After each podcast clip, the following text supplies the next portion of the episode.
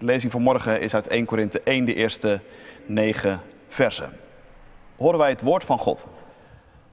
Van Paulus, een apostel van Christus Jezus, geroepen door de wil van God en van onze broeder Sostenus.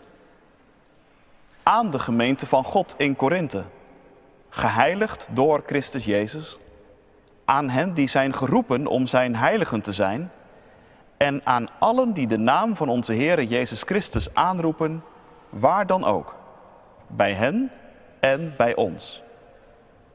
Genade zij u en vrede van God onze Vader en van de Heer Jezus Christus.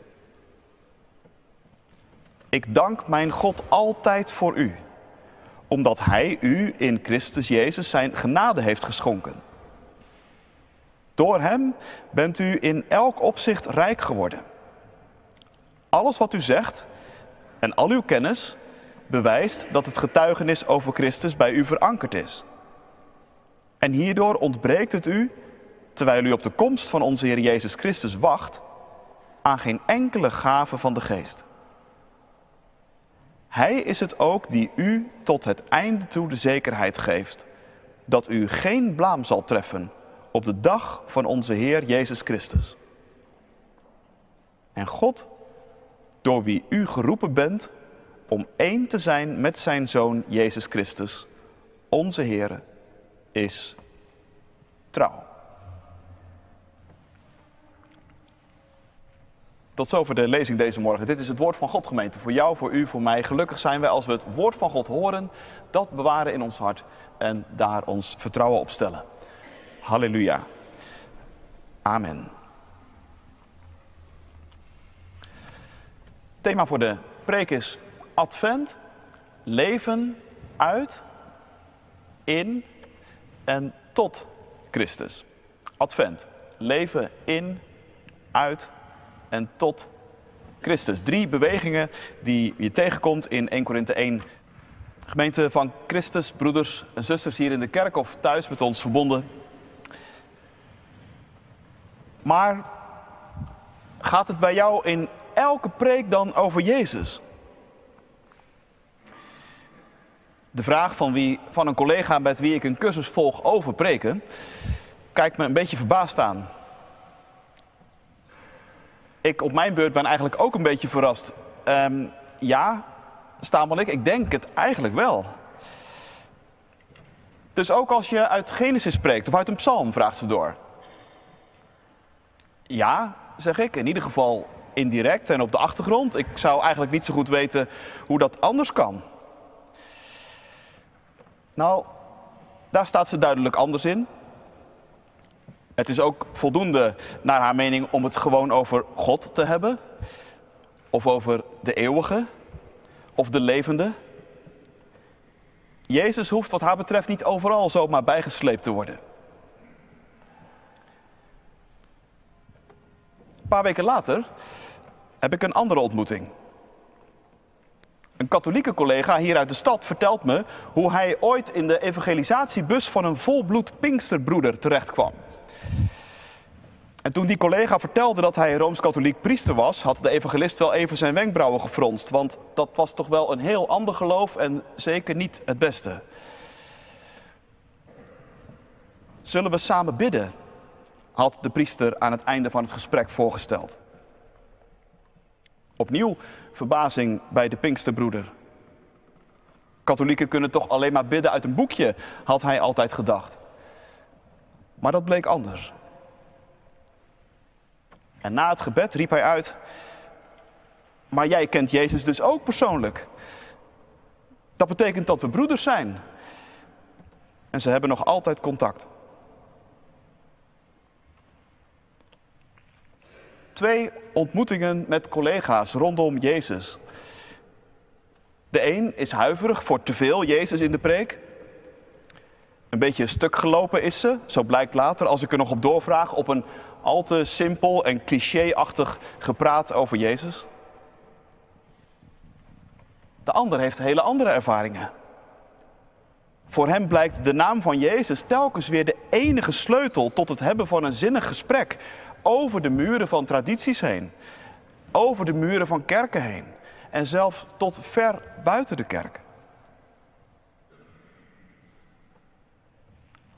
Allebei die ontmoetingen schoten door mijn hoofd toen ik deze week bezig was met 1 Korinthe 1. Een tekst met een heleboel Jezus erin. Ik weet niet of je hebt meegeteld, jongens en meiden. Je zou het nog even kunnen doen, zo terwijl ik hier wat sta te praten. Hoeveel keer de naam van Jezus in die negen versen van 1 Korinthe 1 voorkomt. Negen versen lang gaat er werkelijk geen zin voorbij zonder dat wel ergens de naam van Jezus valt. Te veel van het goede?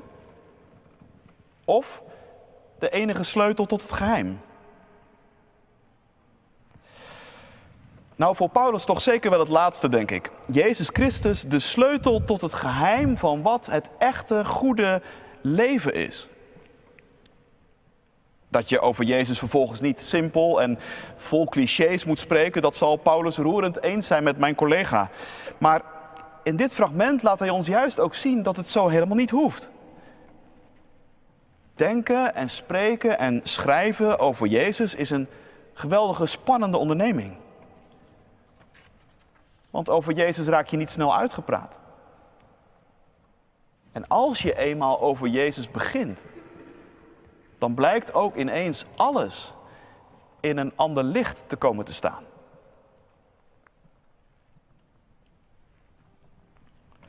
Neem nu vers 4. De apostel begint zijn brief met uitgebreide woorden van dankzegging. Maar als je de Korinthebrief een beetje kent, dan weet je misschien wel dat het een van de meest kritische brieven is die Paulus heeft geschreven. En dat er bij die christenen in Korinthe van alles aan de hand was om je stuk voor te schamen. Maar toch is dat blijkbaar niet het eerste wat gezegd moet worden.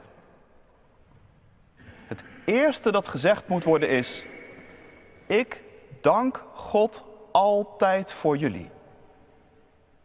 Vanwege de genade die jullie gegeven is in Christus Jezus. Want dat is, om het zo te zeggen, de grond, de basis, het fundament onder jullie voeten. Dat is jullie enige bestaansrecht en hou vast. Dat is de reden dat je er bent en dat je er mag zijn. Genade aan jullie gegeven in Christus Jezus. Waar zou Paulus nou precies aan denken als hij dat zo opschrijft? Genade in Christus Jezus. Wat is dan die genade? Wat wil hij bij de mensen in Korinthe en bij ons in herinnering roepen? Ik dacht dat je het misschien zo zou kunnen samenvatten. De genade van Christus die wordt zichtbaar in alle hoogtepunten van het kerkelijk jaar op een rij. Kerst, Goede Vrijdag, Pasen, hemelvaart, Pinksteren. Als je nou wil weten wat God ons aan genade heeft gegeven in Christus Jezus, dan moet je daar zijn. Bij al die feesten die gaan over wat God gedaan heeft in Jezus. Hoe Hij naar ons toegekomen is en ons heeft opgezocht. Kerst. Hoe Hij ons zijn hoogst eigen leven gegeven heeft. Goede Vrijdag. Hoe Hij de dood aan de ketting heeft gelegd. Pasen. Hoe Hij regeert als koning. Hemelvaart. En hoe Hij ons zijn geest gegeven heeft. Pinksteren. Stuk voor stuk machtige genadegaven, geschenken, cadeaus, gratis en voor niets. En alles bij elkaar vormen die de diepste werkelijkheid onder ons hele leven. Dus als je nou hier bent vandaag, of je kijkt mee en je vraagt je af, wat is dit nou eigenlijk voor een plek ten diepste? En wat zijn dit voor mensen? Wat gebeurt hier allemaal? Dan is het eerste dat je met Paulus hierover zou kunnen zeggen: Ik dank God voor deze plek, voor deze mensen. Hier wordt geleefd uit de genade van God. Hier leren we wat het betekent om te leven uit Christus.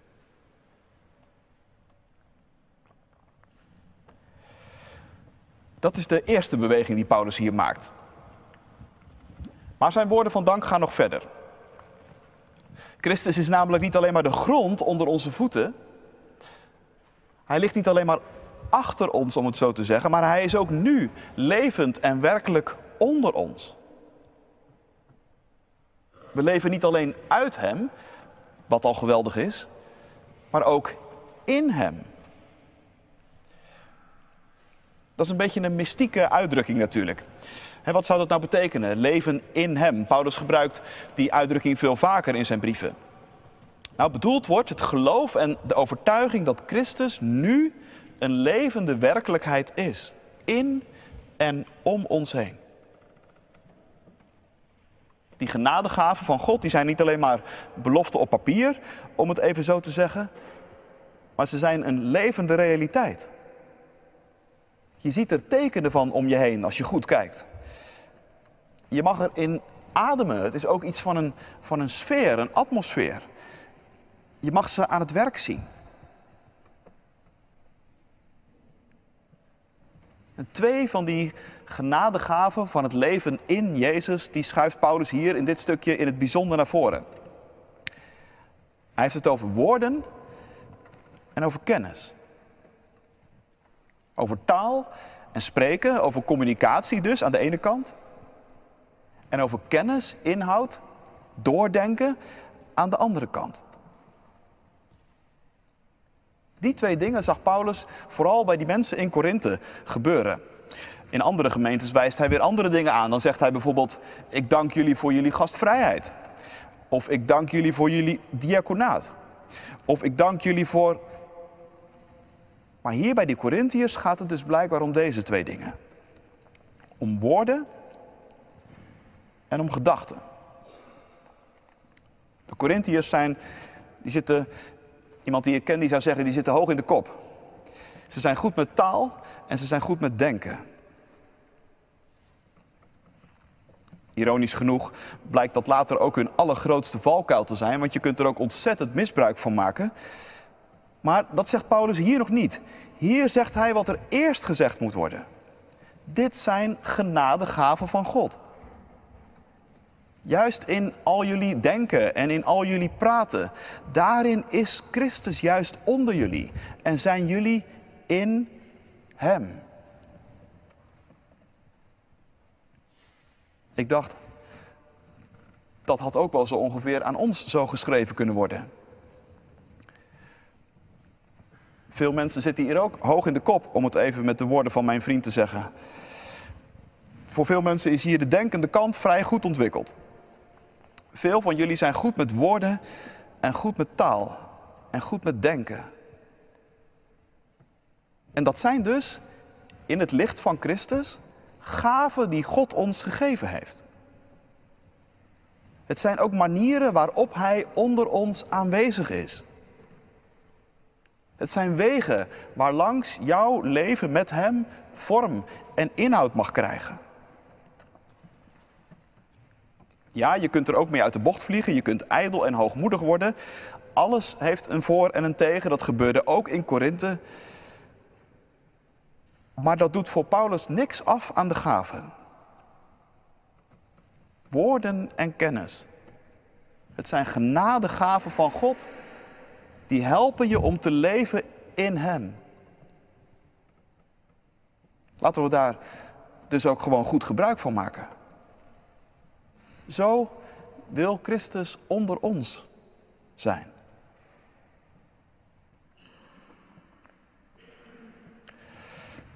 Dan de derde beweging. Want behalve uit Christus en in Christus, leven we ook tot Christus. Naar Hem toe. Er staat nog iets uit. Er ligt iets in het verschiet, zegt Paulus. Jullie verwachten de openbaring van onze Heer Jezus Christus. Jullie leven als het ware met gespannen verwachting, rijkhalzend, kijken jullie uit naar de toekomst. Er ligt een stip op de horizon. Een moment waarop Jezus terugkomt. Paulus noemt dat moment hier openbaring. En dat woord betekent in het Grieks letterlijk ontdekking.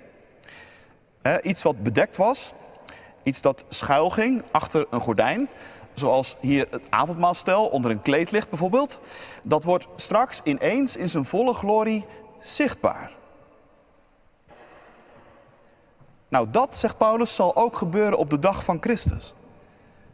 Dan zullen we Hem kennen in Zijn volle glorie. Nee, niet dat we dan ineens een hele andere Christus zullen ontmoeten.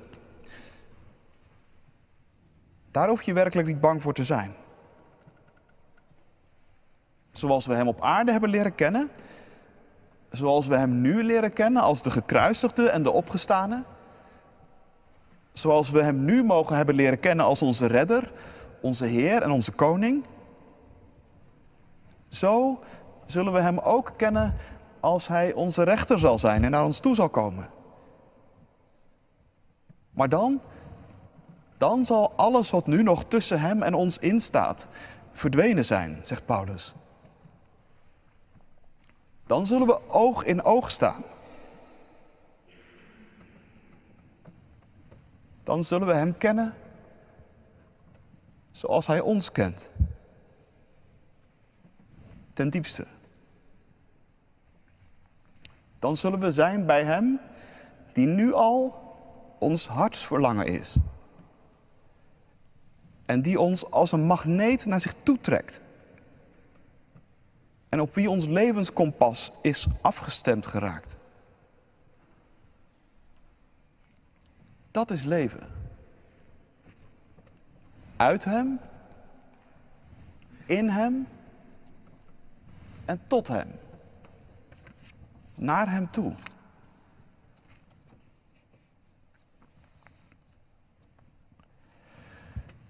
En zolang Jezus nog niet teruggekomen is, wat dan? Nou, tot die tijd is het eigenlijk een soort permanent advent, zou je kunnen zeggen. want dat is eigenlijk het hele christelijke leven, advent. Het leven staat in het licht van Gods komen. Wij zijn er nog niet. Ons leven staat 52 weken per jaar in het teken van het komen van God. Maar om ervoor te zorgen dat we dat niet vergeten, zijn er vier speciale adventsweken waarin je dat week in, week uit opnieuw te binnen wordt gebracht. Dat we uit Hem leven en daarom zo graag elk jaar kerst vieren. En dat we tot Hem leven. Uitkijken naar wat er nog komen gaat. En dat we in die tussentijd nu al in Hem mogen leven.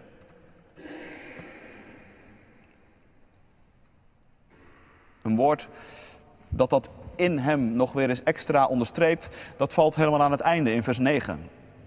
Daar laat Paulus het woord gemeenschap vallen. Gemeenschap, verbondenheid met Christus, waartoe Hij ons roept.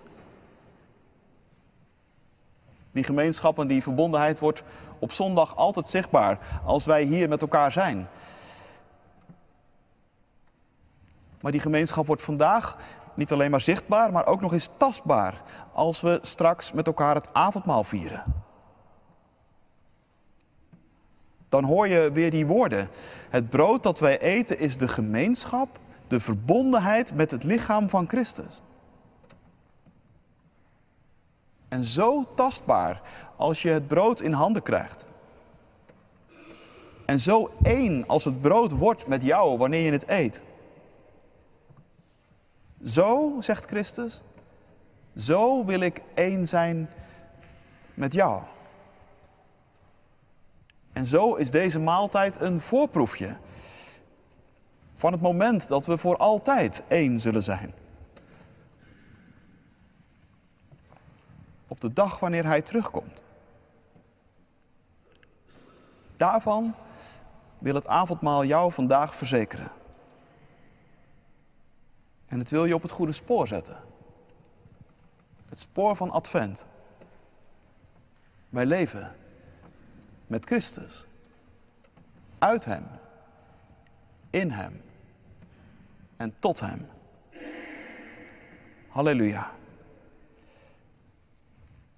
Amen.